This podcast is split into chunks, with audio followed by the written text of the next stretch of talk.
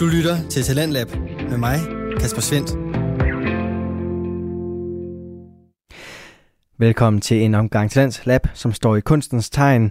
Det gør den med en enkelt fritidspodcast. For i aften, der skal du nemlig få chancen for at komme i sommerstemning med kunstpodcasten Æstetisk Kontemplation, når du får en episode derfra. Men først så skal du i denne time høre min samtale med de to værter bag Æstetisk Kontemplation, og den får du her. Så vil jeg jo starte med at sige øh, hej til Alexander Kirkegaard Holst Hansen. Hej Kasper. Pæn goddag. Og Tak. Kasper Lovén Sønderby. Hej. Velkommen til studiet. Mange tak. Tak fordi vi må komme. Ja, selvfølgelig. Det bliver spændende at høre omkring både jeres øh, tilgang til niche-podcast, men også bare til jeres podcast som helhed, æstetisk kontemplation. Det dejlige, Mundrette. det er det dejlige mundrette ord. det skal ikke være nemt. Nej, det skal det ikke. Øh, hvis vi skal starte med dig, Alexander, 26 år. Ja. nu underviser i dansk, Ja. og på sigt også skal videre i kandidaten i litteratur. Hvor, øh, hvor placerer du dig lige hen nu her i forhold til, til landet? Øh, til landet, altså jeg bor i København. Er, er det, præcis. ja, ja, i, i landet, mente jeg selvfølgelig. Jamen, jeg, jeg bor på Østerbro øh, i hovedstaden, og er meget glad for den konservative arkitektur, der er derovre. øh, til forskel for alt det nye moderne, vi får smækket op her i Aarhus. øhm, så jamen, det, hvis det er svar på det, så er jeg glad for. Jeg spiller tennis på, i, øh, i B93, i Fælledparken. Sådan. Øh, så det er sådan, det er min, øh, min omgangskreds, eller hvad hedder det, mit, øh, mit, mit landskab ser ud lige nu. Det er flugt til og fra øh, skolen og tennisbanen og, og så hjem. Du er langvejs fra så i dag. ja, ja, ja, ja, det er jeg sgu. Jamen, altså. Jamen, jeg har rejst kun for jer. Ah, beæret. og Kasper, du er i Aarhus, Jeg er i Aarhus, ja. simpelthen. Ja. Det er der, vi hører til. Ja. Er det også tennis, eller er det noget andet? Ej, det er ikke tennis. Altså, jeg, jeg er styrketræner en gang imellem. Prøver jeg på. Øh, men man skal også pille sin næsen, hver gang man skal derned, så det, Nå, det afskrækker gerne. Okay. Øh, og ellers så tager jeg gerne ud af fisk, og kommer gerne hjem uden noget. Øh, så det går der også nogle timer med. Og du er 25 år og studerer statskundskab. Lige præcis. Og lige har afleveret speciale. Lige afleveret speciale. Tillykke med det. Mange tak. Har jeg overhovedet så- sagt tillykke med det, egentlig? Har jeg Øh, lyst? det tror jeg faktisk ikke, du har. Det er så anledning til lykke med det. Ja, mange tak. Ja. Hvad skrev du om? Jeg skrev om, øh, om russisk øh, brug af desinformation. Sådan. Ja. Det er ikke det, jeres podcast handler om. Det er det bestemt ikke. Hvis vi skal snakke om podcasten i stedet for æstetisk kontemplation, skal vi lige starte med navnet. Hvorfor?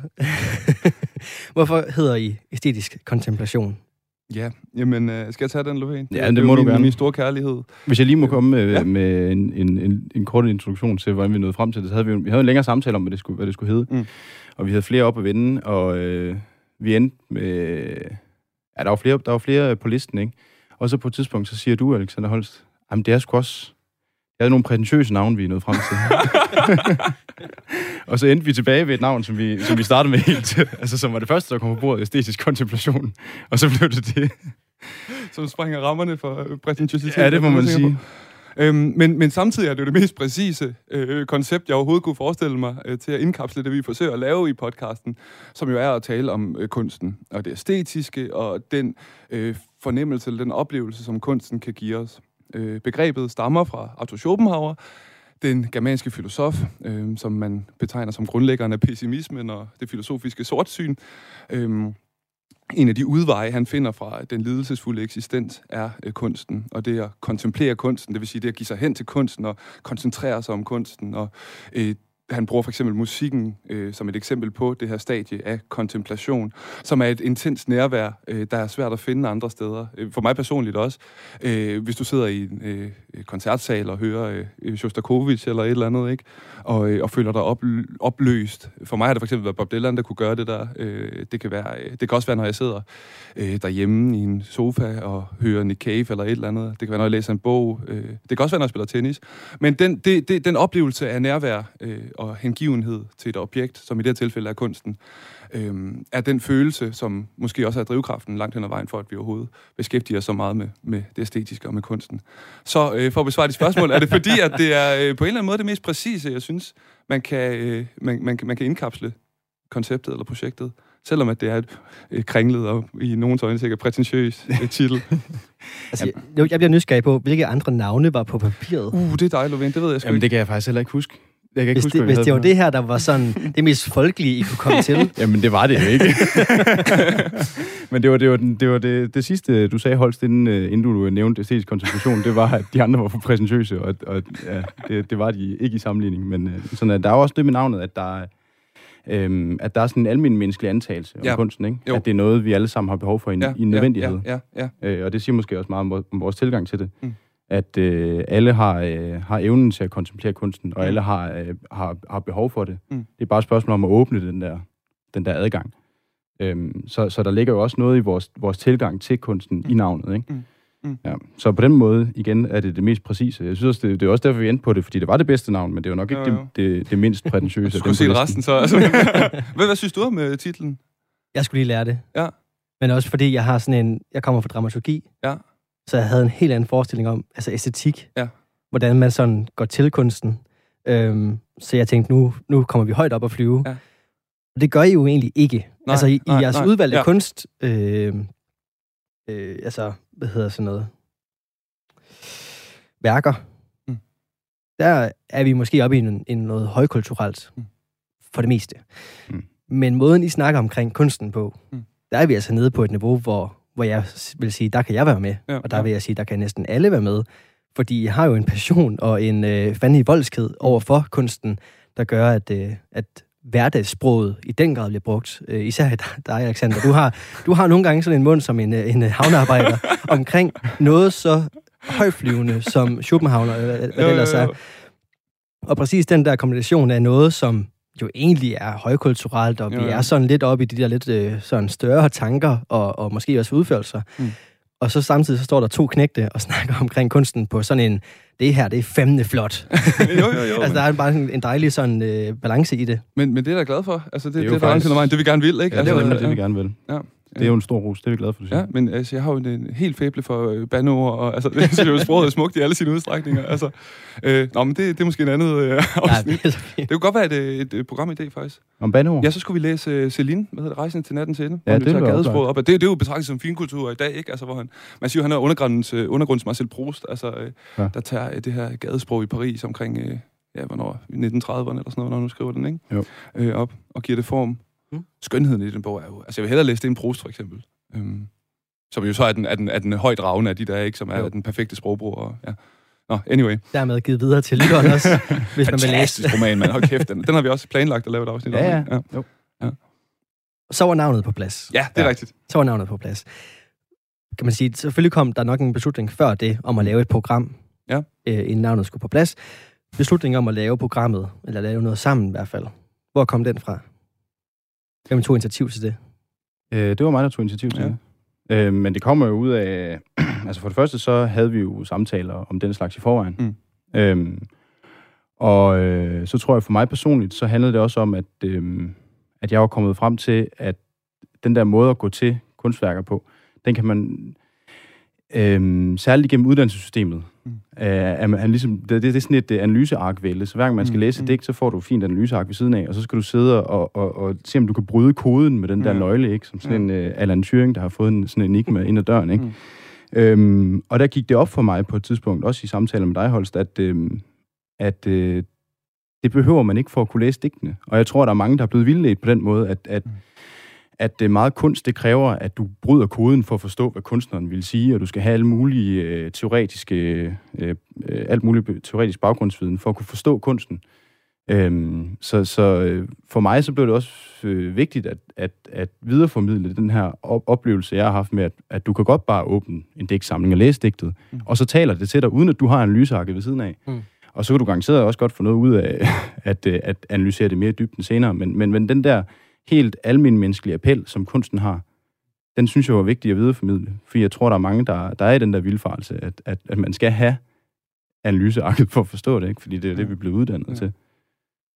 Ja. Jamen, jeg kan kun tilslutte mig. Altså, vi mangler dig inde i undervisningssystemet. altså, Nå ja, men den tager du jo også, Holst. vi altså, kan godt bruge dig også. Altså, jeg står alene med den der tit, ikke? Ja, altså, men det er rigtigt, ja. ja. Men, øh, men helt klart, altså, øh, netop oplevelsen af, at det bliver øh, ødelagt og kvalt af dårlige formidlere, og, og er, blevet systematiseret. Altså, det er jo den sidste bastion, vores kunst, der ikke er blevet fuldstændig smadret af effektivisering og af øh, strukturel, øh, skematisk ja. nedslagning af en eller anden åndssvær akademiker, ikke? Altså, og det er det, vi gerne vil stå ved. Det er sjovt, fordi i jeres tekst til mig, da I sådan skulle prøve at beskrive jer som personer, ja. så beskriver du Kasper som systematisk ja, ja. og skemalagt. så den tilgang til kunsten kan vel også et eller andet? Altså ja. at få den i kasser mm. på en eller anden måde. Mm. Jo, men altså, når, når, jeg, når, når jeg bliver beskrevet som analytisk og skemalagt, så tror jeg, det er, det er mere i min naturlige tankegang, end det er i, ja. i sådan... Altså, jeg, jeg behøver ikke at have analysearket for at være analytisk og skemalagt. Det sker lidt af sig selv, når jeg læser tingene, ikke? Men, mm. men, øhm, men derfor så synes jeg stadig, at, at, at den der almindelige tilgang er den vigtigste. Ja. Øhm, og vi kommer jo, vi begynder også at analysere, når vi taler om tingene. Det sker jo også sådan. Ja, ja, uvilkårligt, selvfølgelig gør man det. Ja. Altså, øhm, men det er rigtigt nok, at, at du er mere struktureret i din tankegang, ikke? Altså, ja. Øhm, det er også tit mig, når vi skal lave programmerne, der, øh, altså så har vi en masse tanker, og så, og, så, og så sætter jeg det ligesom på form, så vi har en eller anden form for progression i programmerne. Ja, ja, kronologi det, og noget at holde det op på, ikke? Ja, jo, lige præcis. Øhm, ja. Så var ideen på plads, og navnet var på plads. Mm. Kasper, var der nogen tvivl om, hvem du skulle have med i studiet? Nej, det var der ikke rigtig, tror jeg. der var ikke andre, der gad. Nej. ja, for I kender hinanden tilbage fra... Gymnasiet. Gymnasiet, ja. ja. Sådan der. Vi har snart 10 års jubilæum egentlig, som venner, har vi ikke det? Det kan det sagtens være. Det må vi have. Ja. Det er smukt. og så I, var, I fandt sammen som makre og skulle ligesom afsted med det her program. Den, den første episode, I laver, den handler mm. om æstetisk kontemplation, hvor, mm. hvor fænomenet stammer fra, mm. og hvad I vil bruge det til. Mm. Og så tog den der svar i forhold til at dykke ned i de forskellige værker. Mm. Øhm, hvis du, Alexander, skulle sætte nogle ord på, hvad det er, man får ud af at høre et afsnit fra æstetisk kontemplation. Øhm, Jamen altså, man, hvis man sidder og tænker, at man er syg i hovedet, så finder man jo at der er også andre, der er det, ikke? Altså, så der er en fælles nævner i det, både, både i kunsten og i vores formidling af den. Jamen, det ved jeg ikke. Altså, jeg håber, hvis der er noget, så håber jeg, at man kan møde en eller anden form for passion, ikke? Øhm, og at det, altså, det er det samme, jeg forsøger, når jeg underviser i dansk, ikke? Altså, det er jo at formidle alt det, Kasper Lovén lige sagde, at det, vi øh, beskæftiger os med her, øh, har relevans for et hvert tænkende menneske, ikke? Altså, det, og det handler om det, at vi eksisterer. Det handler om, at vi er i live, og det er så essentielt for at forstå os selv og forstå verden Øhm, at, at det er fuldstændig utænkeligt ikke at beskæftige sig med det, er jo, er jo, er jo min oplevelse af det, og, og det der spørgsmål med, hvorfor man skal beskæftige sig med kunst, altså, da, da, da, mit intuitive svar er, hvor, hvordan kan man lade være, ikke? Altså, øh, fordi vi har den her åndssvage bevidsthed, der på en eller anden måde skal øh, tøjles i det ene eller det andet, ikke? Og vi har behov for forståelse, øh, og for at artikulere øh, fortvivlelsen og så videre, ikke? Så det er fordi, der er et hjem i kunsten, altså, og jeg håber, da, at, at, at der også er et hjem i, i, i, i at, øh, at øh, Lovén og mig prøver at formidle de her ting, eller der er et sted, man kan gå hen, og der er en fællesnævner, og øh, der er nogen, der prøver at beskæftige sig med noget, der har værdi og væsentlighed øh, i en, i en verden, der godt kan være lidt fortvivlende. Øh, det har den altid været, men den er også eskaleret endnu mere. Ikke? Altså, øh, så jeg håber, at man kan kontemplere i virkeligheden, ikke? Og, og jeg håber, at vi kan inspirere til, at man øh, læser en bog, eller ser en film, eller hører et stykke musik, eller et eller andet. Øh, så det vil være mit umiddelbare svar. Altså, jeg ved ikke, om det er tilfredsstillende, men altså... det synes jeg er fint. Ja. Har du noget til for, Kasper?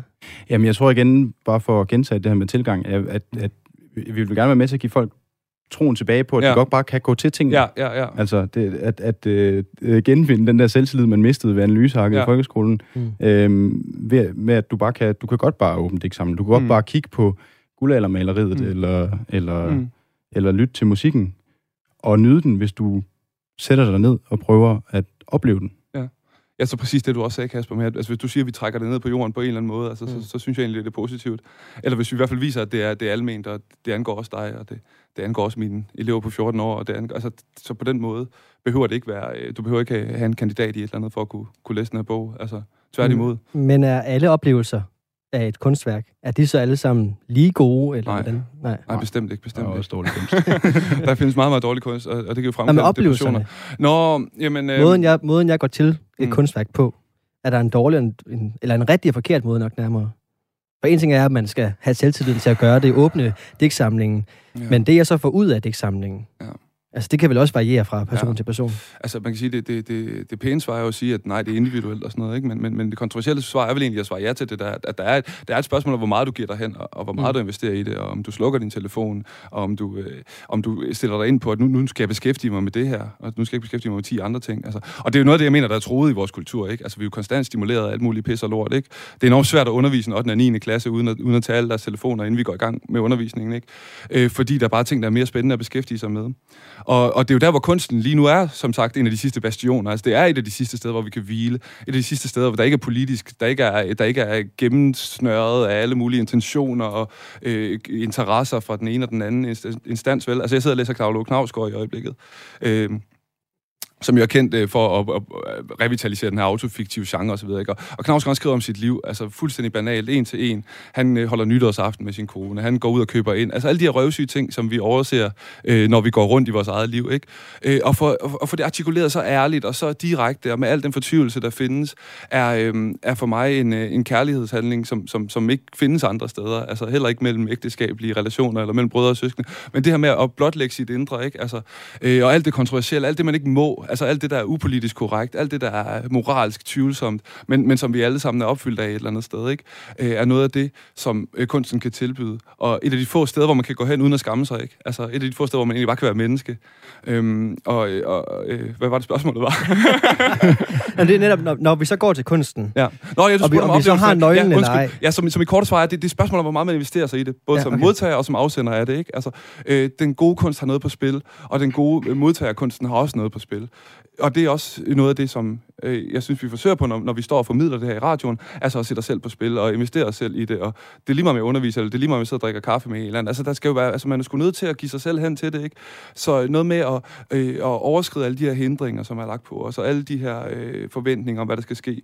Øh, og så bare simpelthen nå et, et stadie af, af, af, af modtagenhed over for værket. Synes jeg er en god måde at gå til det på, i hvert fald, ikke? Heller det end en intellektuel tilgang, ikke? At nu skal jeg, nu skal jeg sige noget om øh, freudian psykoanalyse med udgangspunkt i det her, ikke? Eller, så er der allerede en sideinteresse i spil, ikke? så er der allerede en eller anden intention. Øhm, men hvis man møder det med, med, med koncentration, og øhm, som også for Schopenhauer er forudsætningen for, for at kunne indtræde det her kontemplative stadie, ikke? Mm. så det vil være mit svar. Øh, den ideelle tilgang er, øh, er at koncentrere sig fuldstændig om det. Og hvis der så er en forkert måde at gå til det på? Den er adspredt, den er sløset, den er doven, den er, så, er kunsten, øh, så er det kunsten sådan en, en, en sideinteresse, eller du ved, så er det et eller andet, øh, så går vi på museum om lørdagen, fordi vi kan noget at lave, eller så tager vi billeder af, at vi står oppe i regnbuen på Aros og sådan noget lort, ikke? Altså, så, jamen, så er det jo, så er det, så er det, det er jo ikke en skid med kunst at gøre, altså, det, det, så er det jo bare øh, øh, endnu et profileringsforsøg, eller endnu en, øh, et, et led i den der eksistenskamp, ikke? Mm. Øhm, det jeg synes også, at der i det spørgsmål ligger sådan, altså, et spørgsmål om, at man skal have noget ud af kunsten, men det synes jeg netop ja, ikke, ja. man, ikke, man skal. Altså, det, det er tit så, øh, når du går rigtigt til kunsten, så kommer, får man bare den tilbage, at det var skide fedt. At det var, det var en god oplevelse, eller det gav ja. et eller andet, som man ikke rigtig kan sætte en finger på. Det er også det, Holt siger med den der meget intellektuelle tilgang. Så ja. vil gerne have en eller anden pointe om, at... Jeg vil forstå den. Ja, der er, nogle, øh, der er noget øh, poststrukturelt et eller andet ja, nede i teksten, altså, eller noget ja, Freud, som du nævnte, eller sådan. Så, så, så forsøger man at trække et eller andet ud af den, og, og tit og ofte, så, så, når man gør det, Holt siger, så får du ikke andet tilbage, end at det var en, en god oplevelse. Mm. Mm. Ja. Hvis vi skal dvæle lidt ved at vælge mediet, eller lydmediet i hvert ja. fald. Fordi I lavede jo på Aarhus Studenter Radio, lavede I jo forholdsvis live radio, ja. som så bliver udgivet som podcast senere hen. Lydmediet, som er et tilvalg mm. fra jeres side af. Handlede det mere om sådan, hvad der lige lå for hånden, eller var det et decideret sådan tilvalg af lydmediet? Øh, du havde godt svar på det, øh, da vi så... Ja. Jamen altså, øhm, vi, øh, for os så er det jo et spørgsmål om, der var noget, vi gerne ville formidle, ikke? Øhm, og der var lydmediet jo oplagt øh, i forhold til alle mulige andre. Man kunne også have skrevet det. Vi taler som, at øh, da vi diskuterede den her, det her interview, inden vi kom herind, at øh, man kunne stille sig på en, en ølkasse på strøget øh, og, og stå og, råbe det, men, mm. men, øh, men på den måde giver det jo god mening at bruge lydmediet, og øh, jeg tror også, den gode gamle Michael Bertelsen, eller var det Mads Brygger, sagde, at en, en god samtale går aldrig af mode. Og det, det, det tror jeg, vi er enige i, at det, det er en god måde at gøre tingene på, så noget, man gerne vil snakke om, noget, man gerne vil fortælle om. Mm. Så på den måde det er det et oplagt medie for os. Ja, så det, det vi talte om senere, eller tidligere, som du sagde, var, at det er ligesom, at, at samtalen er drivkraften, ikke? Og, og der er ikke alle mulige distraktioner, hvis vi går ind og optager det på en mikrofon, vel? Øhm, så det er meget direkte medie på den måde. Øhm, og øh, det ved jeg, vi har også hørt vores del af podcast og radioprogrammer og sådan ja. noget, og synes, det er behagelige medier, og det, det passer godt til at formidle sådan noget her, ikke? Altså, jeg synes tit, øh, sådan visuel kunstformidling er dårlig, ikke? Øh, Fordi så står der en eller anden idiot inde på et uh, museum i sådan en blomstret skjorte og skal, skal kloge sig på, uh, på et eller andet billede. Eller sådan. Men man kan i hvert fald komme ind i nogle andre, um, nogle andre stadier af intensitet og nærvær, tænker jeg når det kun er lyden at forholde sig til. Det har også den fordel for lytteren. Lytteren selv kan vælge, hvornår de er parate til at høre det, når det er et podcast ja, i hvert fald. Ja. Ikke? Altså, så sætter man det på, når man, når man har overskud til at gå og lytte til det, eller når man går og laver et eller andet, så kan man, så kan mm. man gå og have det i ørerne imens. Og det, det synes jeg er en god måde at, ja. at, at, at, at lytte på Og det er man jo selvfølgelig også opmærksom på, når man gerne vil formidle noget. Det, det er en oplagt måde at gøre det på. Det er jo meget godt, øh, skal man sige, forsvar for, hvorfor vi laver programmet til den lab. Netop fordi vi sætter fokus på podcastens styrker, som øh, du kommer ind på nu der. Du lytter til Radio 4. Og du er skruet ind på programmet her på Radio 4, hvor jeg, Kasper Svendt, hver aften står klar med afsnit fra Danske Fritidspodcast. Den står i aften kun på et enkelt afsnit af slagsen, og det får du efter min snak med de to podcast værter, Kasper Lovén Sønderby og Alexander Kirkegaard Holst Hansen, som udgør kunstpodcasten Æstetisk Kontemplation. Min samtale med dem vender vi tilbage til lige her. Hvis vi skal hoppe lidt ind i sådan podcastens tema, Kasper, hvis vi skal starte med dig. Hvorfor i alverden, eller hvordan er du kommet ind i kunstens verden? Jamen, jeg tror, at den, øh, som vi også allerede har talt om, så øh, kommer det ud af en, en nødvendighed, at, Mm. øh, at jeg, jeg havde brug for det der rum der, hvor, hvor, hvor, som kunsten kan lade en komme ind i. Øhm, det er nok det korte, ærlige svar på det spørgsmål. Kan du huske den, den første sådan, bog eller sang, eller hvad det nu har været, der sådan fangede dig? Jeg kan ikke huske den første, men jeg kan huske en, øh, altså en oplevelse, der står meget tydeligt, var, øh, da jeg var inde og høre øh, Shostakovich 7. symfoni inde i musikhuset. Øh, og der, der tror jeg, jeg, jeg, jeg røg hen i den her øh, æstetiske kontemplation, som vi, vi, har, vi har talt om. Ikke? Men, øh, men hvor der bare ikke var andet. Altså, hvor det bare, jeg bare sad derinde og fornemmede ikke engang rigtigt, at der var andet publikum. Øh, Mm. kun lige når der var en, der hostede en gang imellem. Det gør folk jo desværre. Kigger alle ondt på ham, ikke? øhm, men, men, men, men det var en oplevelse, jeg tydeligt kan huske, og, og det jeg jagter, når jeg tager ind i og hører klassisk musik. Øh, så, så den oplevelse er meget, står meget tydeligt for mig. Ja. Hvad med dig, Alexander? Er der nogle oplevelser, der lige sådan springer ud? Øh, ja, jamen det, det er Bob Dylan. Altså det hele starter i, øh, jeg tror vi gik i 7. eller 8. klasse, og så øh, spillede vores engelsklærer Bob Dylan øh, for os øh, i, en, i en engelsk lektion, øh, hvor han spillede Hard Rains Are Gonna Fall på sådan en grynet øh, sort-hvid optagelse. Og, øh, og det var kærlighed ved først. Altså jeg har aldrig været så forelsket, og jeg kommer aldrig til at blive det igen. øh, og, og, så gik jeg hjem og hørte øh, Like a Rolling Stone og de der ting, ikke? og jeg forstod ikke, at, det, at der eksisterede noget så vildt i verden. Altså, øh, og det, jeg synes jo, han er også et eksempel på øh, den der udblivende forståelse. Altså du kommer aldrig ind i Bob Dylan-værk. Du kommer aldrig, du kommer aldrig til at kunne sige, Like a Rolling Stone handler om det her, eller All Along the Watchtower handler om. Altså, det er fuldstændig lige meget, hvad lortet handler om, ikke? Det, det, det, det er så visuelt, det er så ekspressivt. Der er, der er en, en oplevelse af at være i verden her, som, som accepterer tvivlen, og accepterer den manglende forståelse, og som bare er smuk og energisk og skøn. Og, øh, så, så, så, det var ligesom ham, øh, og så, så er hans musik jo så ordrig, at, at så åbnede det ligesom øh, vejen ind til det poetiske, og øh, øh, ja, så tog det sgu fart. Altså, øh, øh vi læste Johannes V. Jensen i gymnasiet, som sådan for alvor var det, altså, øh, hvad hedder det, på Memphis station, som vi også har lavet en udsendelse om, mm. øh, hvor jeg havde den der oplevelse af at blive genkendt, eller blive set af et andet menneske, ikke? På, på tværs af 100 år, står han og artikulerer øh, min oplevelse af hvad verden, ikke? Og jeg vil bare have skrevet den tekst, mand. Altså, det skulle være mig, der skrev det, ikke? Fordi det, det, det er en til en.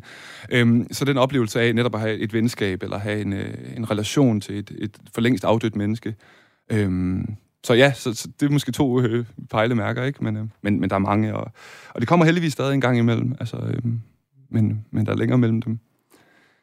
Nu, nu nævnte du Memphis Station, som Ja, ja, ja. har været centrum for en af jeres, jeres Ja, lige afsnit. præcis. Ja. Hvordan vælger I jeres øh, sådan centrale værker, I, I beskæftiger jer med? Ja. Hvis du, vil, hvis du vil starte, Kasper. Jamen, det kan jeg godt. Men altså, tit så er det jo, så er det jo noget, vi, vi har beskæftiget os med i forvejen. Ja. Øh, eller noget, vi har anbefalet til hinanden, øh, Ja. som vi gerne vil tale om. Så det er, jo, det, er jo, det er jo værker, som betyder noget for os i en eller anden grad. Eller, Mm. mm. Sådan er det tit og ofte. Samtidig har vi også taget noget med, fordi vi har gerne vil lave en pointe, så vi kunne stille nogle værker op over for hinanden. Øhm, men det er altid udgangspunktet, at vi, at vi tager noget, som vi er glade for, som vi synes er fedt, Mm. mm. fordi vi gerne vil formidle det til, til nogle andre, og, og, og håber, at, øh, at de kan se, det er lige så fedt, som vi synes, det er. Ja, ja, det, men det er jo hele konceptet er, at det skal være drevet af lidenskab, ikke? Og Mm.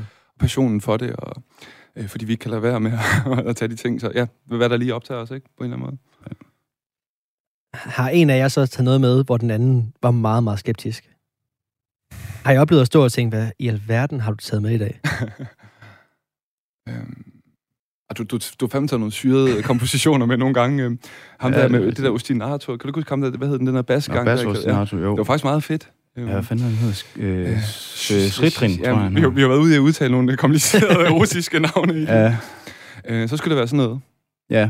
Ja, vi har nogle gange måske udfordret hinanden lidt. På oh, du havde. Apex Twin, den havde jeg også lidt svært med at... Ja, Apex Twin, ja. ja, det var, det var lige syret nok til mig. Ja, Men, ja det er sådan noget, det er elektronisk musik. men, men ellers så synes jeg, at du har været rimelig stilsikker. Ja, tak. Jamen, jeg husker heller ikke, at øh, på den måde, du har haft noget med, som jeg, som jeg slet ikke brød mig om. Nej. Øh, det tror jeg ikke. Men derfor kan vi jo godt udfordre hinanden lidt. Men der er vi tilbage, tilbage ved den der med, at man, at man bliver nødt til at stille sig og lytte til det. Det er også det, der tit sker. Det kan jeg huske, da jeg havde Mm. mm. Basso Ostinato med. Ja, ja, ja. at, øh, at vi satte den på, og så stod vi og kiggede på hinanden, og så kunne, jeg kunne se, at du godt kunne lide det, ikke? Da, da vi rent faktisk stod og lyttede til det, at det er faktisk et fedt stykke musik, men det kræver, at du, at du lytter øh, Ja. seriøst til musikken. Du, det kræver noget af dig, så får du også noget tilbage igen. Øhm, men jeg tror ikke, vi har haft den der oplevelse af, at vi har været vid- dybt uenige om, om noget var godt eller... Øh, Nej, nej, nej. Men, men det, du siger, der synes jeg også er meget fedt, øh, for at vende tilbage til, hvad podcasten kan, at, at, at vi simpelthen tvinger folk til at høre det her stykke musik, ikke? eller vi tvinger dem til at høre øh, Goethes Faust blive læst op og sådan noget, ikke? At, øhm, at du har ligesom folks opmærksomhed, endelig, som du siger, ikke? Ja. Og så, så må man, det kan godt være, man går og laver mad eller et eller andet, men, men fanden skulle man ellers høre det der skide bare så uh, ostinato? Altså, så, så, så, jeg synes, det er meget fedt, øh, sådan en guerilla-angreb på den stakkels lytter der. Jeg kan sige, altså, kan, det, kan det, det her med at udfordre? Altså en ting er, at du udfordrer Alexander, Mm. når I står i studiet, men det her med at udfordre jeres lytter også, til faktisk så rent faktisk at høre et, øh, et stykke musik, som øh, måske ikke er så umiddelbar alligevel. Ja. Er, det, er, det, er det fedt for jer at udfordre jeres lyttere? Jeg tror ikke, det er, det er ikke bevidst for os at udfordre vores lytter. Altså, vi tager noget med, som vi synes er fedt, øhm, og så kan det være udfordrende. Øh, men det er ikke et bevidst valg, at vi gerne vil udfordre folk. Det, det, det tror jeg, det, det er ikke øh, noget, vi spekulerer i på den måde. Vi tager noget med, vi synes er fedt, og nogle gange så kan det være udfordrende at forstå, hvorfor det er fedt. Mm. Øhm, men der håber vi jo, at vi kan overbevise om, at det er værd at, at lægge tid og energien øh, ind i, så du, så du kan få, få det der tilbage igen fra, fra musikken eller digtet, eller hvad det er, vi har med. Mm. Ja, så jeg, jeg, jeg tror ikke, vi, vi får ikke sådan... Øh, det er ikke sådan, vi synes, det er mega fedt, at, øh, at folk de, de bliver nødt til at slukke podcasten på et tidspunkt, fordi det bliver for, det bliver for abstrakt, eller hvad det Det er ikke en sejr, når de slår væk. Nej. Men det kan jo også godt blive lidt for snævert, eller i hvert fald, jeres udgangspunkt er ret snævert. Altså i forhold til sådan den almindelige lytterskare, så dykker I jo ligesom ned i det, man kalder nischer. Øhm, er det, hvad giver det for jer at dykke ned i noget så nørdet, som kunsten kan være? Øhm, I, I, I påtvinger ligesom lytterne også at nørde med. Mm. Og så er det måske ikke med en pointe om at være udfordrende, men det er I jo. Mm. Øhm, når I skal prøve at bevise jeres lytter om at høre med i en niche-podcast eller niche-udsendelse omkring Memphis Station, eller hvad det ellers kan være, hvordan i alverden går man til den opgave at bevise den almene lytter om, at nu skal du høre efter? Jamen altså først og fremmest, så synes jeg jo ikke, det er en niche, det vi beskæftiger os med. Altså Memphis Station er for eksempel et kulturelt fundament, ikke? Altså det er vores største forfatter i nationen Danmark, der vinder Nobelprisen i... Øh, Øh, hvordan fanden vinder? Nå, det er også lige meget, ikke? Men, men altså, øh, øh, det, det, digt handler om, hvad det vil sige at være et ungt menneske, hvad det vil sige at have øh, øh, ambitioner og, og ville noget i verden, og skal til at finde sig selv, og det kroniske valg mellem at give sig hen til et eller andet borgerligt liv, eller flak rundt og leve et eventyrligt kunstnerisk liv, ikke? Altså, så vi er så tæt på eksistensen og dens kerner her, at øh, det selvfølgelig ikke er Nietzsche. Altså, at, at, det er, at det er grundstenen i at være menneske, der, der, der findes her, ikke? Øh, så, øh, og, og, og i min generelle omgang med verden er, lever jeg jo hele tiden i dialog med det her kunstneriske, og jeg lever hele tiden i dialog med folk, der prøver at forstå, hvad det vil sige at være her. Ikke? Altså, så på den måde synes jeg, at det, vi beskæftiger os med, er fuldstændig essentielt. Mm. Øh, men jeg anerkender selvfølgelig, at, at, at der ikke er særlig mange, der beskæftiger sig med det. Øh, og så er vi tilbage til, at jeg ikke forstår, hvorfor man ikke gør det. Øhm, så, så, så hvis man skal tale om formidlingen her, altså det er jo det samme som at undervise. Altså der, der, der, der, det handler om en god undervisning. Der er sgu ikke en, der har haft pædagogikum og sådan noget i fem år. Og det er typisk elendige og dræbende, og øh, har alle mulige åndssvage tilgange til det, der, der tæmmer undervisningen og, og, og domesticerer den, og øh, har bagtanker og intentioner, som eleverne med det samme kan se. Ikke? Øh, men, men en god undervisning er, er en, der, der, der er passioneret omkring sit stof, en, der er lidenskabelig, en, der står ved det her, en, der forstår noget i det, en, der har behov for at, at vise det videre, en, der brænder for det, ikke? Altså, som ligger vågen om natten og tænker på en eller anden linje. Ikke? Så, så, så det er jo det, der er jo også tilgang. Altså, det, det er jo for, altså, ordet lidenskab og passion er jo, er jo, er jo, er jo afledt af det at lide. Ikke? Altså, det, det er jo afledt af at være opfyldt af et eller andet, som man, har, som man ikke kan lade være med at... Og, øh, altså, det er ligesom at være forelsket. Ikke? Du vælger jo ikke at forelske dig, vel? Altså, det sker jo for helvede. Øh, og, og det er det samme med den her passion. Den, den, den giver sig selv, ikke? Øh, og, og så har man behov for at komme af med den hele tiden øh, eller artikulere den, sætte ord på den, dele den med nogen, ikke? Vise, verden, vise folk, hvor smuk verden også er. Det, det synes jeg også er en ambition, som vi ikke har talt om, men, men hvor meget skønhed der også findes i den her verden, ikke? Som vi også er ved at miste fuldstændig, fordi Bjarke Engels laver vores arkitektur, og, øh, og Olafur Eliasson laver regnbuer og sådan noget, ikke?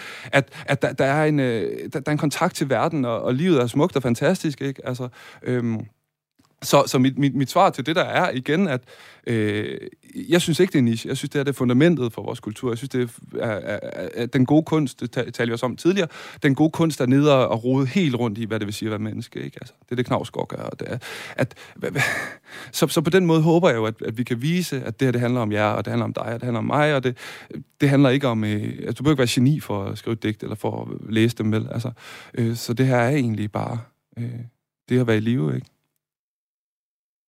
Jo. Men hvis det var så essentielt, og hvis det var så, eller hvis det er så øh, umiddelbart, mm. hvorfor er der så ikke flere, der hører det her? Fordi der... det, det er nemmere at lade være. Fordi mennesket er dovent og ugideligt. Og der er mange smutveje, som er nemmere at tage. Det er nemmere at blive stimuleret af sin iPhone eller se en eller anden skodserie ind på Netflix, end at sætte sig ned og læse den på. Ikke? Det kræver en vis anstrengelse. Vi taler som før, hvad, hvad er den gode øh, tilgang til et kunstværk? Det er, at man anstrenger sig for det. Man koncentrerer sig. Man vælger det her, ikke alt muligt andet. Man giver sig hen. Ikke? Øh, men så bliver man belønnet. Altså, og så, øh, så vil jeg påstå, at, at de fleste vil kunne se et eller andet. Måske ikke. Det kan godt være, det er mig, der er fuld af lort nu. Ikke? Men, men, men alene, det, alene det stadie af koncentration, Øh, jeg tror også, vi finder det i sporten, for eksempel. Ikke? Nu, nu kommer det til at handle lidt, lidt om tennis og sport, ikke? Men, men det er lidt det samme koncept. Ikke? Når, når du står på tennisbanen, så har du heller ikke din telefon med. Så, har du ikke, så sidder du ikke og øh, skifter mellem 10 kanaler eller sådan noget. Vel? Altså, så, så indtræder du det stadie af kontemplation og koncentration. Øhm, og du, jamen, du sagde også, Lovén, at jamen, har man ikke behov for det? Altså, det hvad tænker du, Kasper? jamen, altså, jeg, jeg tror, at de gange, jeg har hørt jeres afsnit, mm.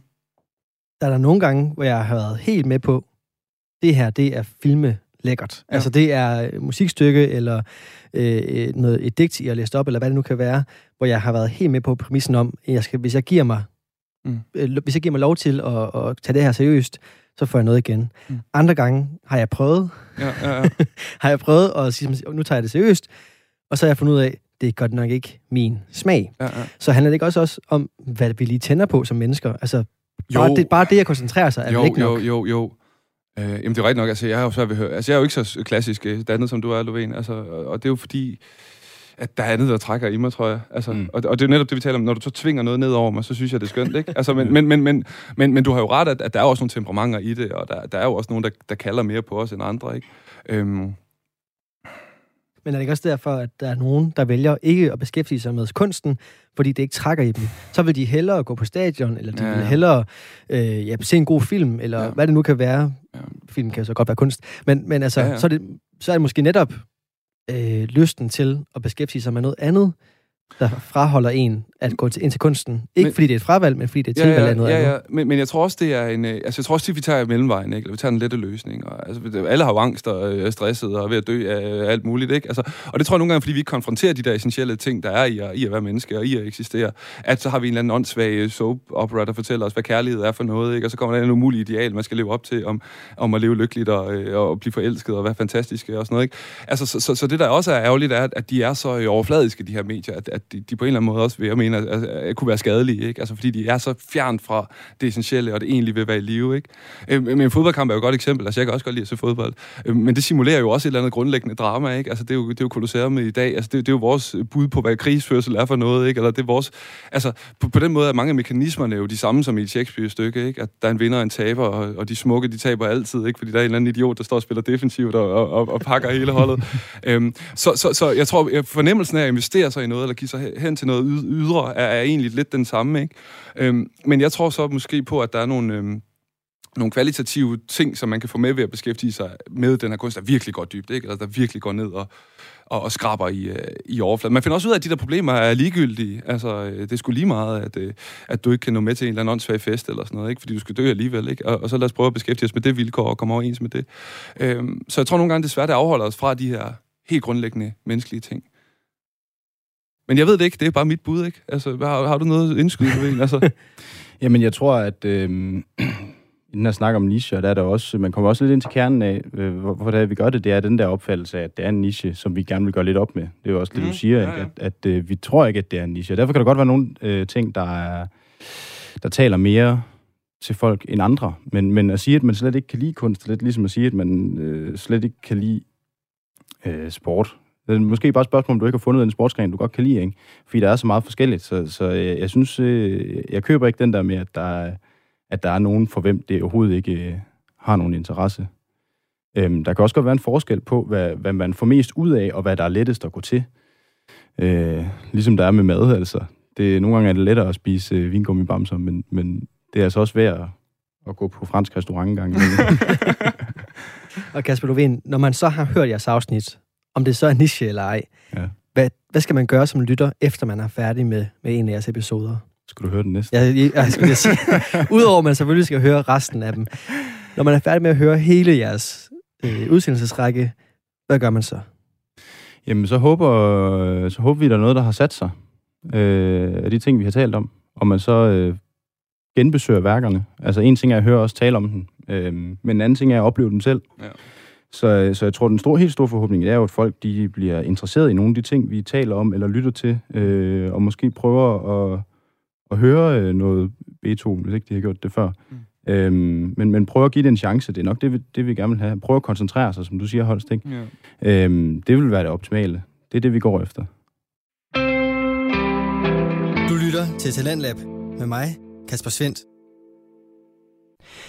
Vi er i gang med at høre min samtale med de to podcastværter, Kasper Lovén Sønderby og Alexander Kirkegaard Holst Hansen, som udgør kunstpodcasten Æstetisk Kontemplation.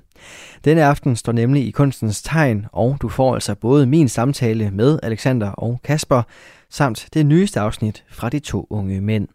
Det kommer efter den sidste bid af vores snak, hvor det netop skal handle om aftenens afsnit og hvad fremtiden bringer, og så lidt omkring en regnbue.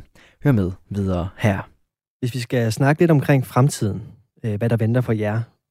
Lige nu og her, der er det jo et kommende afsnit, men hvis vi lige skal sparke til hjørne, jeres personlige liv, hvad venter der inden for jeres øh, rejse ind i, i medierne, men også ind i kunsten? Hvis vi skal starte med dig, Kasper.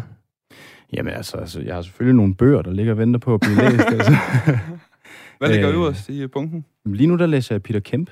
Nå. Ja, og øh, det er jeg faktisk lidt skuffet over øh, i øjeblikket. Okay, men jeg, jeg kender ikke noget til det overhovedet. Nej, men det, er- det er en biografi egentlig af en fyr, der tager ned og kæmper for, øh, for øh, royalisterne i den spanske borgerkrig. Og jeg synes, det, det kunne være ret sjovt at høre hans, øh, sådan, hans tanker om at gå ned og kæmpe på, hvad der jo egentlig øh, i mange hoveder var den forkerte side. Ja, ja, ja.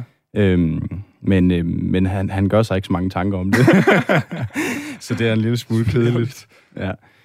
Øhm, ja, det er den, jeg sidder med lige nu. Ja, og hvad, hvad ellers? Altså, vi har jo talt om, at vi skal lave nogle flere podcasts. Mm. Øhm, men det er vel det er meget det. Jeg tager det sådan lidt, som det kommer. Jeg har en del bøger i min, øh, min reol, jeg ikke har læst endnu, så det er bare et spørgsmål om, hvad for en, der ser mest spændende ud, når jeg nu er færdig med at læse om her, der ikke er så spændende. Ja. Så vil jeg gerne læse noget Løstrup, faktisk. Ja. ja. Jeg har en bog, der sammenligner Kierkegaard og Løstrup. Den glæder jeg mig meget til. Den, øh, den står og kigger på mig. Det er jo perfekt til sådan en sommerferie. Ja. Kasse ud, i, kasse ud i de der marker der. Alexander, hvad venter der for dig? Jeg skal til Sverige på fredag. Øh, op og se, hvor mange jeg kan nå at krænke på, på, på, på kort tid og så skal jeg læse Strindberg, mens jeg er der, hvis vi skal blive i den. Vi skal, vi skal på Strindberg Museum, altså vi skal se, hvor August Strindberg har boet. Han er jo blevet en af mine helt store helte her på det seneste. Øhm, men du spørger det til medierne, og så har jeg fået lov til lige at, at, at promovere øh, et online tidsskrift, som jeg havde med til at starte, som hedder Tidsskriftet Censur. Øh, og hele den her snak om, hvad vi vil med kunsten og sådan noget, og det intuitive, og det med, at det skal være nede på jorden, er, er egentlig øh, manifestet, hvis man skal sige det hos os. Er, øh, altså, konceptet er egentlig ikke at have noget manifest, men, men at der ikke er nogen grænser, og der ikke er nogen, øh, altså, der ikke er noget, der er for grimt eller for pænt til at være med, ikke? Men, men at det gerne må være intuitivt, og det gerne må være pænt, og netop, at det egentlig angår os alle sammen, og, og det ikke behøver at være noget højt ravne pis. Så, så det synes jeg kunne være sjovt at beskæftige sig med. Altså i det hele taget det her med, altså det er, et, det, det, er jo, det er jo ikke et valg efterhånden, det her med at blive ved med at prøve at, at, at formidle kunsten og stå og være latterlig, ikke? Og, og insistere på, at det her det er vigtigt, og det her det er essentielt, og øh, at være pausekloven det ene eller det andet sted. Øh, så det, det tror jeg da, jeg kommer til at blive ved med, eller det, det håber jeg da, eller det, det gør jeg, det, bliver, det, det kan jeg ikke lade være med. Øhm, og så kunne jeg godt tænke mig at udgive nogle bøger også selv, men, men altså, det, det, det, det lader det vente på sig, ikke? Øh, og så skal jeg så læse en skide øh, kandidat færdig, hvis, hvis jeg holder det ud derovre i København. Og ellers så skal jeg undervise mine engle, som er... Jeg kan godt sige, der kan altså godt være lidt håb nogle gange for fremtiden. Jeg har nogle meget, meget begavede unge mennesker, Ja, men altså. som er... Ja, det er en smuk generation, der er på vej. Øh, så det tror jeg... Ja, så som Lovén siger, det kunne være sjovt at lave noget mere øh, podcast, noget mere radio. Så skal jeg læse Thomas Bernard, det fik jeg ikke. Åh, oh, ej. Ja, det glæder jeg mig meget til. Ja. Vigtig tilføjelse. Ja. Hvis vi skal vende tilbage til jeres kommende afsnit, øh, om der så kommer flere end et. Mm. Det, I skal lave nu her, øh, inden for den næste uges tid, hvad skal det handle om?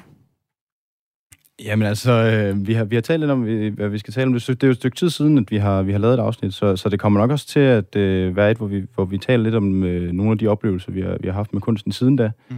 Øhm, og vi har blandt andet haft en, en, en kort diskussion, som nok godt kunne udfoldes noget mere, mm. øh, om de to David-statuer, Donatello og, og Michelangelo, hvor vi ikke er helt enige om, hvad for en, der er den, der er den fedeste. Der er også Baninis. Og Pirocchios. Ja. ja, men... Ej, de er ikke med i oplevelsen. Nej, nej, nej.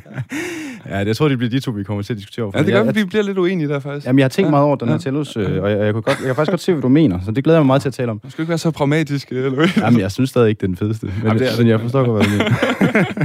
der er simpelthen julelys i øjnene på jer, og lidt, en lille smule ild, men mest julelys. Ja, det bliver godt. Og så skal vi tale om Lana Del Rey. Det, det glæder jeg mig også til. Og hun, er ja. jo, hun er min åndelige søster jo. Altså, jeg er fuldstændig forelsket i hende. Hun er så vildt dygtig og øh, kompetent og begavet. Og det, det er jo sådan en af de der få gange, hvor min fordom er blevet øh, modbevist. Altså, jeg troede, det var sådan noget lorte skodpop, ikke? Men det, der er dybder i det, som er, øh, trækker lange spor til den her Cohen og Lou Reed og alle mine helte. Så, øh, så det glæder mig til at vise dig også, Lovén. Jamen, det glæder jeg mig til at høre. Så simpelthen kunst i pop. Ja, jamen, det kan man sagtens. Det kan man sgu godt, du. Altså, Masser. der er vi altså ikke snobbet. det er godt. du var inde på nu her, Kasper, det er lang tid siden, I har stået i studiet, eller foran mikrofonerne. Ja. Hvad tror I, der kommer til at være sådan på spil, når I går ind igen? Jamen, vi kommer da til at glæde os til at komme ind. Det er altid, øh, det er altid en fornøjelse at komme ind og, og tale om det, så det, det ser jeg da frem til. Mm. Øhm, der er jo ikke så meget andet at sige til det. Altså, det, Nej, det bliver varmt derinde, tror jeg. Ja, der bliver nok også varmt. Ja, ja, der, der er skide varmt udenfor. Der er ikke nogen vinduer i det studie, vi står i. Ja, det, er simpelthen en sauna uden Det er virkelig lidenskab, altså med, det er med, det. med, med artikulering af det der lidelses. Sveden aspekt, kommer til at stå af os, når vi diskuterer de der Davids Ja, jeg kommer til at stå og fakt rundt derinde. Ja. Ja, det bliver sgu stort. Det kan være, vi skal tage Roger Federer med os, hvis det er en sommerudsendelse. Det kunne vi godt gøre, ja. Det er jo den døende svane lige nu.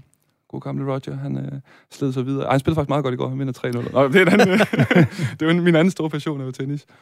Øhm, og det synes jeg også overlager med kunsten nogle gange. Det kunne jeg faktisk godt tænke mig Ja, det er jo interessant at tale ja, om. Ja. Altså, vi har også øh, diskuteret det med sporten der, om, om den ja. sniger sig ind på, øh, på kunstens område nu. Og Jamen, det gør den, den nogle altså, gange. Ja, det har den virkelig. Det synes vi i hvert fald, mm. ja.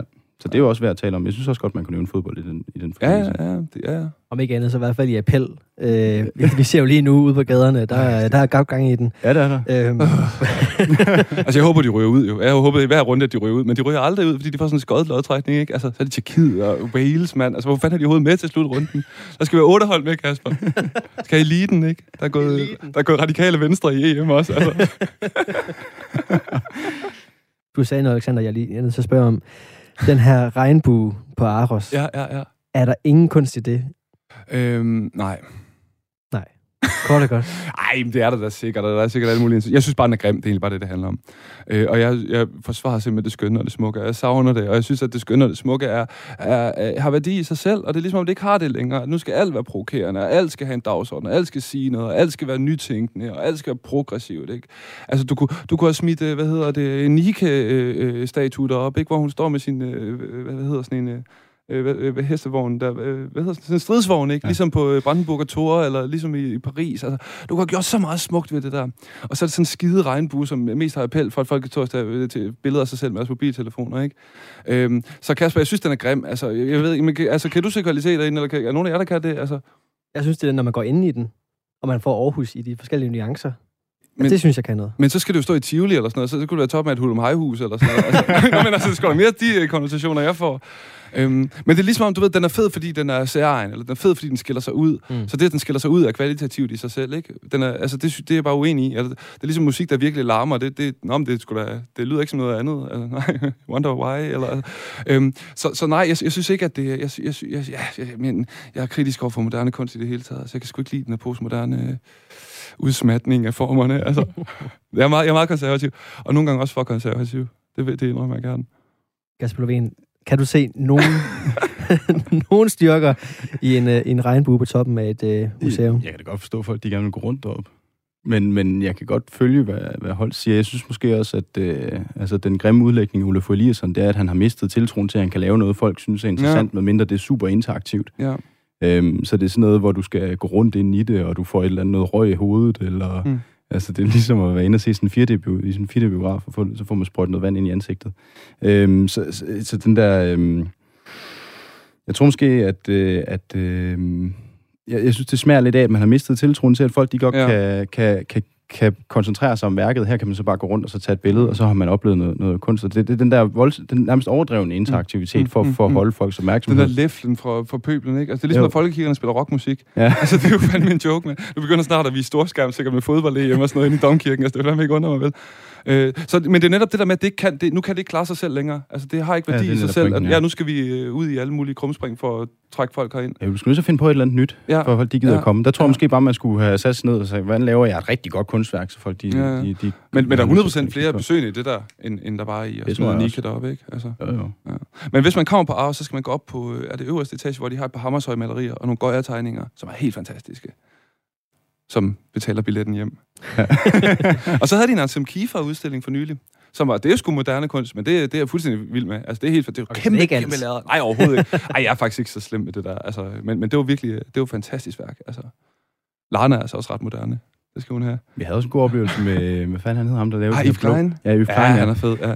Men Margrit kan vi også godt lide. Ja, Yves Klein er jo bare øh, blå, altså blå lærreder. Ja, det, er jo, det er jo virkelig avantgarde, der ved noget, ikke? Ja. Altså, ja. Men, men det, kan, det er altså også meget fedt. Det, Ja. ja. det krævede så også, at vi stod og kiggede på det et stykke tid. Jeg kan tydeligt Ja. vi stod og kiggede ja. på en af de der, og den er helt blå, og så øh, er der sådan, der er sådan en struktur Sådan i tekstur, værket. ja, sådan, ja, lige præcis. Øhm, og vi stod og kiggede på det, og så, det, det, det, det kan et eller andet alligevel, selvom Ja. ja. og det er fandme øh, moderne. Altså. Ja, ja, det er det, ja. ja altså, det er ikke alt moderne, der er noget lort. Nej, nej, bestemt ikke. Men det er også det er en, af- det er en af mine øh, sådan personlige brister, at jeg, jeg kan godt være meget sort-hvid, ikke? Altså, øh, men det, Sådan er det jo. Ja, det er ligesom Tove Dislevsen også på pensum i folkeskolen. Det, det, det er et stort hurdle for mig at, at komme over det. Altså, skal stå og undervise i det lort, ikke? Altså. men sådan er der så meget. Skal vi ende på den note måske? Der er så meget. Tusind tak, fordi I gad at komme ind. Alexander Kirkegaard Holst Hansen og Kasper Lovén Sønderby. Selv tak. Tak. Fra radioprogrammet Æstetisk Kontemplation. Ja. Mm. Tak skal I have. Selv Selv tak. tak.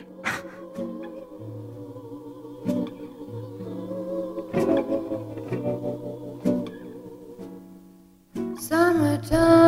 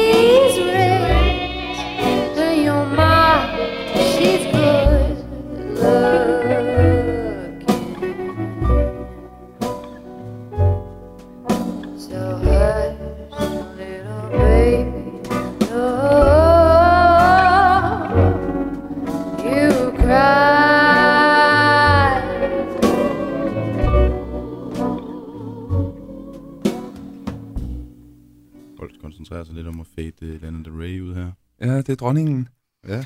der, Ja. øh, der fortolkede Gershwins Summertime. Ja. Med en af de mest vidunderlige øh, linjer, der nogensinde er skrevet i en popsang, en jazzstandard. Ja. Summertime and the living is easy. Jeg har altid elsket den linje, Ja. ja. fordi jeg synes, det observerer fuldstændig, hvordan det er, når solen skinner. Så ophører alle problemer, Kasper Levin. Ja. Så er det bare nemt at eksistere. Ja, det ved jeg. Du er du meget glad for det varme vejr. Jamen det er, jeg elsker det jo overalt på jorden. Og øh, vi lagde ud med Lana, fordi vi skal snakke om Lana senere i dag. Ja. Og vi lagde ud med Summertime, fordi at øh, sommeren er over os. Der er godt vejr udenfor. Der er dejligt vejr. Hernede, vi sidder nede, i står nede i en kælder. Der oplever man ikke den slags. Der er ikke nogen vinduer, der er bare øh, fugtigt og varmt. Fugtigt og lummert og varmt Ja. og mørklagt også. Der er jo halvdødt heroppe.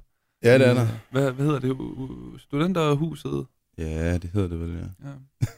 Der er stadig corona restriktioner. Men Ja. øh, vi har fået lov at optage, og vi er tilbage efter en lang pause, jo Kasper Lovén. Ja. Hvor øh, vi har fedtet rundt i Paris og København, og du har skrevet speciale, og øh, vi har haft travlt. Men øh, nu er vi her, og vil gerne tale om, hvad man kan bruge sommeren til, og hvad sommeren er for noget. Der er en form for løst, meget løst sommertema. Det er en af de absolut mest, øh, mest slaskede øh, temaudsendelser, vi har lavet den her. Ja. Der er ikke noget bindende koncept, andet end vi prøver at presse en masse ned i kategorien, og tale om noget af det, der optager os i øjeblikket. Ja. Og vi håber, at det er lim nok til at sætte en udsendelse sammen. Øhm, men hvis nu stjernerne havde stået lidt mere rigtigt, end de gør, så øh, havde vi to måske øh, været på vej til Firenze. Ja, Det har vi jo Det snakket om. om, ja. Vi var nede at spise på øh, St. Olof, Sankt Olof. og vi fik øh, burrata, kan du huske det? Ja, det kan jeg godt huske. Med, øh, med sådan noget soja noget, det var faktisk ret lækkert. Ja, overraskende nok. Så, ja. Øh, og så talte vi om Firenze, som jo er det dejligste sted på planeten, synes jeg. Jamen, jeg har ikke været der. Nej, og det er derfor, du skal med. Ja, det er jo det. Og øh, så, når vi kommer derned, så det første, man gør, det er at man tager direkte ind på Piazza della Signoria, og så ser man Cellinis Persius. Ja. Og når man har gjort det, så tager man ind på Bargello-galleriet, og op på overetagen, og ind i Donatello-salen, hvor David står og troner Ja. i bronze, uden andet tøj end en meget, meget femset hat, og øh, krænger knæet i en lækker kontrapost ovenpå øh, Goliaths afskårende hoved. Ja. Det, jeg synes er overraskende ved den skulptur, hvis man ikke lige ved, hvordan den ser ud, så kan man jo godt få... Man kunne godt tro, at, øh, at det er sådan en... Øh, som mange af de her helte, når de afbildes i skulptur, mm. så er det sådan nogle stærke muskelbunder. Ja. Øh, med idealkroppe. Øh, og det er måske også en idealkrop, men den ser mm. i hvert fald Mhm. ikke sådan ud. Øh, tynde arme, øh, ikke nogen muskuløs øh, overkrop. Nej. Øh, der er måske lige, øh, man kan ane en form for sådan en streg ned ved, mavemusklerne, ikke? Men, Ja, ja, ja. men det er ikke sådan, man kan ikke se mavemuskler. Det, øh, og, og sådan tynde ben, nærmest bare, barnagtig krop, Ja, ikke? ja. Øhm, så så den er, jeg synes, den er meget øh, speciel i forhold til, hvad, hvad jeg ville forvente. Altså, det er jo Donatellos David, vi taler om, Ja, det er øh, det. som har været en tilbagevendende årsag til diskussion mellem os to. Ja. Fordi jeg er jo meget betaget af den, og jeg synes, det er den fedeste David, der er lavet. Hov, oh, undskyld. Fader Der er galt med mikrofonen der. Nej, men jeg synes, det er den fedeste David, der er lavet. Ja. Og øhm, den er jo i tæt konkurrence med Michelangelos David, som er den, folk kender, ikke? Øh, hvis Det synes man, jeg er den bedste. Ja, og hvis man beder nogen om at nævne en skulptur, ikke, så er det Ja. ja. nok den, øh, man sådan generisk nævner. Ja. Øhm, måske verdens mest kendte marmorskulptur.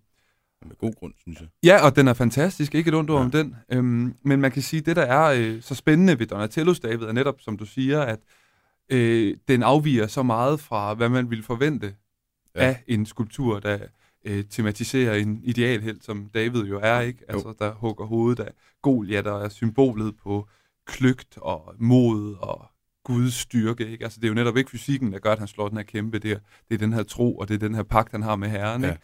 Øh, og den selvtillid, der også, det er noget af det, der er så fantastisk ved Donatello's David, det, det blik, han har, og den der overlegenhed, han ligesom, Ja. ja. han ligesom møder verden med. Det er finesse. Det er finesse, ja, lige præcis. Og så er det blandet med en skrøbelighed. Altså, jeg tror, det er det, der, der tiltrækker mig så meget ved den. At den er så fin, og han, han står i skyggen af sin hat, og er, øh, er så lille og porøs, og som du siger, øh, svag og nænsom og fin, og virkelig svunden og runden. Og, altså, Ja. ja. der er virkelig kælet for ham. Ja, og han er så lille også. Han er meget, meget lille. Ja. Ja. Han er jo 1,30 eller sådan noget, tror jeg. Okay, ja, det er meget lille. Øh, lavet i omkring 1440'erne, mellem 1440'erne og 60'erne. Man ved det ikke helt. Vi har jo faktisk, øh, han bliver nævnt i øh, en udsendelse, jeg lavede med Sander, mens Ja. ja. du var væk. Ja. Øh, hvis man er interesseret, så lavede vi nogle programmer om Medici-familien, hvor vi taler om, at den er nok er bestilt af Cosimo den første og sådan noget. Og, Ja. øhm, men, men i hvert fald det, du siger, Lovén, det, der er så spændende ved den, er, at den stadig i dag er øh, fuldstændig enigmatisk, og den er så svær at lukke op, og den bliver ved med at kalde på nye fortolkninger, nye oplevelser, Ja. nye læsninger. Øhm, og så var den jo, altså i sin samtid var den også revolutionerende. Det er jo den første nøgne skulptur i, siden antikken, og den første bronzeskulptur, man ser i renaissancen, og har, har jo i en eller anden grad formentlig været kontroversiel, netop også i sin øh, gengivelse af David. Noget, jeg synes er spændende, er netop den der nøgenhed. Ja. Øhm, og jeg tror, at da du sagde, at det var din favorit, David, der blev jeg meget overrasket. og jeg har gået og tænkt meget over det. Mm. Mm, og, jeg, og jeg kan godt se, at der er noget i, øhm, øh, i måden nøgenhed fremstilles. Ja. Øhm, jeg hørte øh, Bibelskolen, Ja, ja, og der taler de i en af de, de tidlige afsnit om Adam og Eva, og så taler de om den her nøgenhed, ja. At de er nøgne, Ja. at de, øh, og de skammer sig ikke over det, står Nej. Ikke?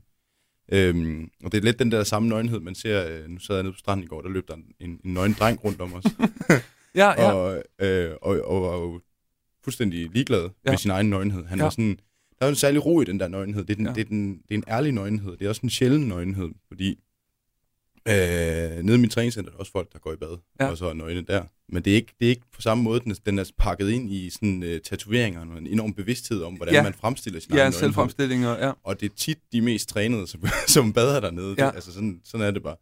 Øhm, så så den, der, den nøgenhed er ikke ærlig på samme måde. Yes. Den er pakket ind i alt muligt. Og Donatellos David, den er ærligt nøgen. Jeg synes ja. faktisk, den fremstiller det perfekt. Ja. Og det kan jeg godt se, at det er fascinerende. Radio 4 taler med Danmark.